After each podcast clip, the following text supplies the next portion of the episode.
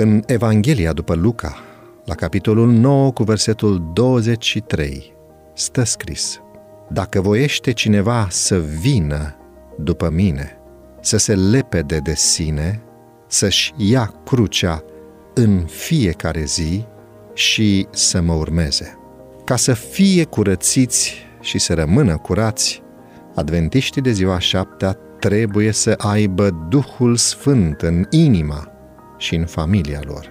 Domnul mi-a descoperit că atunci când Israelul de astăzi se va umili înaintea lui și își va curăța templul sufletului de orice întinare, el va auzi rugăciunile lor înălțate în favoarea celor bolnavi și va binecuvânta folosirea remediilor date de el pentru boli. Atunci când în credință instrumentul omenesc face tot ce îi stă în putere pentru a combate boala, folosind metodele de tratament simple pe care le-a prevăzut Dumnezeu, eforturile lui vor fi binecuvântate de Dumnezeu.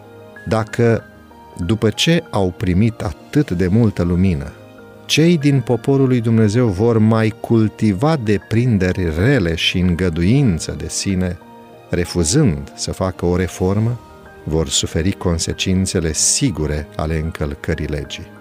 Dacă sunt hotărâți să-și satisfacă apetitul pervertit cu orice preț, Dumnezeu nu-i va salva în mod miraculos de consecințele îngăduirii poftelor. Ei vor zăcea în dureri. O, cât de mulți pierd bogatele binecuvântări pe care Dumnezeu le are păstrate pentru ei în ceea ce privește sănătatea și înzestrarea spirituală. Sunt multe suflete care luptă pentru reușite și binecuvântări speciale ca să poată realiza un oarecare lucru măreț. În acest scop, ei întotdeauna consideră că trebuie să ducă o luptă chinuitoare cu rugăciune și cu lacrimi. Când vor cerceta scripturile cu rugăciune ca să cunoască voia clară exprimată a lui Dumnezeu și apoi vor împlini voia lui din inimă și fără nici o rezervă sau îngăduință de sine, acești oameni își vor găsi pacea.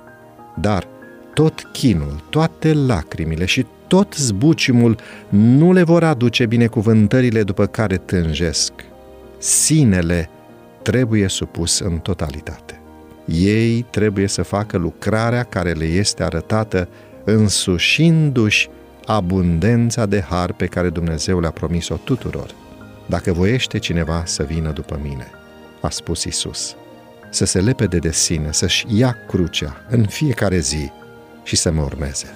Să-L urmăm pe Mântuitorul în simplitatea sa și în renunțare de sine.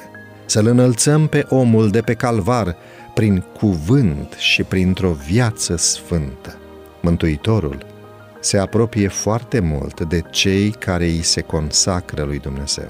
Dacă ar fi să fie un timp în care să avem nevoie de lucrarea Duhului lui Dumnezeu în inima și în viața noastră, atunci acest timp este cel prezent.